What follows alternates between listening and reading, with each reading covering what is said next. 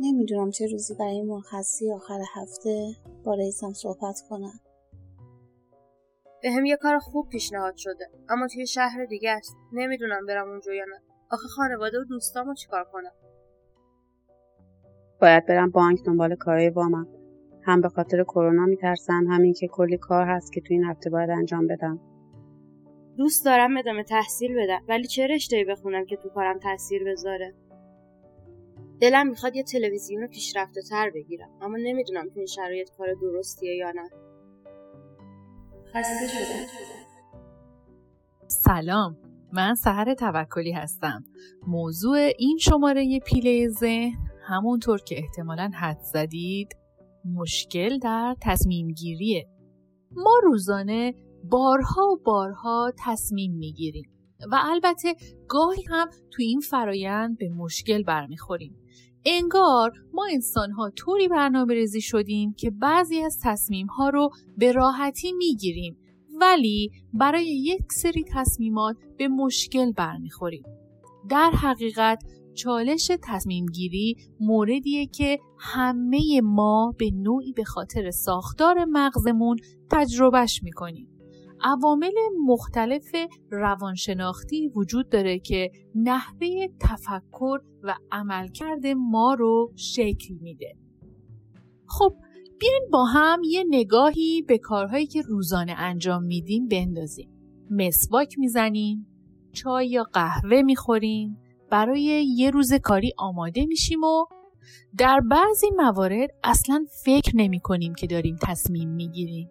مثلا تصمیم گیری درباره اینکه صبحونه چی بخوریم به اندازه اینکه چه خونه ای بخریم سخت نیست. دومی مطمئنا بخش های زیادی از زندگیمون رو تحت تاثیر قرار میده.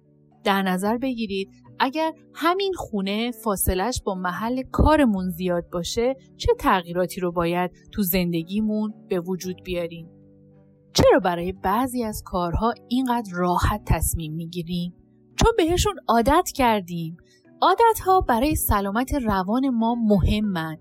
چرا؟ چون باعث میشن که ما احساس ثبات و پایداری داشته باشیم. فکر کنید چه اتفاقی میفته اگه ما هر روز برای خوردن یه قهوه ساده ده تا گزینه رو با خودمون مرور کنیم. البته این احساس امنیتی که عادتها به ما میدن هم می‌تونه همونطور که گفتم عامل مثبتی باشه و همین که عامل منفی به حساب بیاد. مثلا وقتی می‌خوایم سیگار کشیدن رو ترک کنیم این عادت کارمون رو سخت می‌کنه. خب امروز در پیله ذهن قراره به یه مورد واقعی که با مشکل تصمیم گیری روبرو بوده گوش بدیم و بعد بررسی های درمانگرش رو براتون توضیح بدیم. در این مورد برای حفظ حریم خصوصی افراد از اسامی مستعار استفاده می کنیم و هیچ گونه اعمال نظری هم روی روایت ها نداریم. سه هفت سالم و چند ماهی میشه که با پویا در ارتباطم. من و پویا این رابطه رو به منظور ازدواج شروع کردیم. راستش از ماه سوم رابطه از دوستان سوال می‌کردم که نظرشون راجع به پویا چیه؟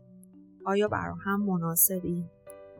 گاهی هم از همکاران می‌خواستم به هم بگن چه نکته مثبتی تو پویا می‌بینن البته با توجه به چیزایی که براشون تعریف می‌کردم خانوادمم که همیشه پشتیبان من بودن و هستن و از هیچ نظری دریغ نمی‌کردن اما الان به شدت به هم ریختم و اینها رو خانم آرزو چند ماه پیش برای درمانگرش تعریف کرده بود.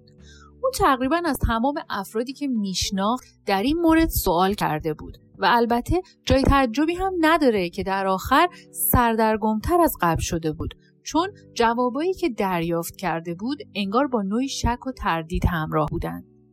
وقتی بعد از مدتی آرزو نمی‌تونه در مورد پویا تصمیمی بگیره به روان درمانگر فعلیش مراجعه می‌کنه. درمانگر آرزو میگه وقتی اون روز از خودش پرسیدم حالا می‌خوای چی کار کنی؟ می‌گفت نمی‌دونم. یعنی آرزو وقت گذاشته بود و این مسائل رو با دوست و آشنا مطرح کرده بود. ولی از خودش این سوالا رو نپرسیده بود. اینجا مشکل اصلی این نیست که باید در مورد ادامه رابطه با پویا چی کار کنه. مشکل اصلی فهمیدن اینه که چرا اون نمی‌تونه و یا تمایلی نداره این مشکل رو در قدم اول برای خودش بازگو کنه. اون به توانایی های خودش برای تصمیم گیری باور نداشت. در گذشتش رد پای والدین کنترلگر که آرزو دائم باید ازشون اطاعت می‌کرد به چشم می‌خوند. آرزو نتونسته بود هیچ وقت مستقل عمل کنه و اغلب اگه کاری انجام داده بود با بیرحمی مورد انتقاد قرار گرفته بود. حالا او به فردی تبدیل شده بود که محدودیتهاش را خیلی بزرگ می کرد و نظر دیگران هرچی که بود رو با ارزشتر از نظر خودش به حساب می آورد.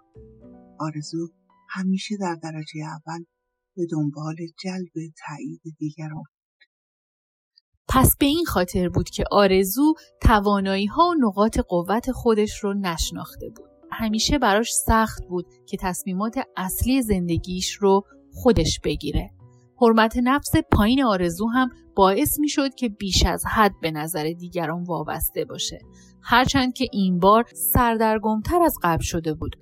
در حقیقت آرزو تمرکز اصلیش این بود که نگاه دیگران به رابطهشون چطوره. این مسائلی که آرزو باهاش درگیر بود به خوبی توضیح می‌داد که چرا در این موقعیت گیر افتاده. درمانگر آرزو در ادامه به ما گفت که ترجیح دادم که به شیوه دیبیتی پیش برم. هرچند که رویکردهای درمانی دیگه هم وجود داره. این نکته رو در نظر داشته باشید که انتخاب رویکرد درمانی باید توسط درمانگر فرد بررسی بشه. DBT یا رفتار درمانی دیالکتیکی. نوعی از درمان شناختی رفتاری یا CBT هست که به شناخت توانایی های فرد هم کمک می‌کنه این روی کرد اولین بار برای درمان مشکلات مربوط به شخصیت مرزی توسط مارشا لینهان به کار گرفته شد ولی بعدها روان درمانگران از این روش برای درمان اختلالات دیگه هم استفاده کردند. آرزو در فرایند درمان کم کم تغییراتی رو در درون خودش احساس کرد. اون به رابطش با پویا ادامه داد تا چهار ماه بعد که تصمیم گرفت رابطه رو قطع کنه و البته بدون اینکه از شخص دیگه ای در این مورد سوال کنه. آرزو در این چند ماه مواردی رو از رفتارهای پویا متوجه شده بود که اون موقع نمی‌دونست. اون خودش رو برای ادامه چند ماهی رابطه و تصمیمی که اون زمان گرفته بود مقصر نمی‌دونه. ما در هر زمانی با توجه به اطلاعات موجود در اون زمان تصمیم می‌گیریم. اگر تصمیم گیری شخصی باشه پس در حقیقت طبق تعریف به تنهایی باید انجام بشه یا اگه نظر افراد رو هم می‌پرسیم در آخر خودمون هستیم که باید تصمیم بگیریم. درسته که تصمیم گیری به تنهایی نیاز به توانایی داره ولی ما با شناخت خودمون و عوامل روانشناختی پشت این مسئله احتمالا بتونیم در این مورد بهتر عمل کنیم. اگر هم به این نتیجه رسیدیم که نیاز به کمک داریم حتما از افراد متخصص کمک بگیریم. در شماره بعدی ما عوامل روانشناختی که پشت تصمیم گیری پنهان شدن از جمله سوگیری های شناختی و استرس رو بررسی خواهیم کرد. تا شماره بعدی پیله ذهن و قسمت دوم تصمیم گیری باهاتون خدافزی می‌کنم. شاد باشید.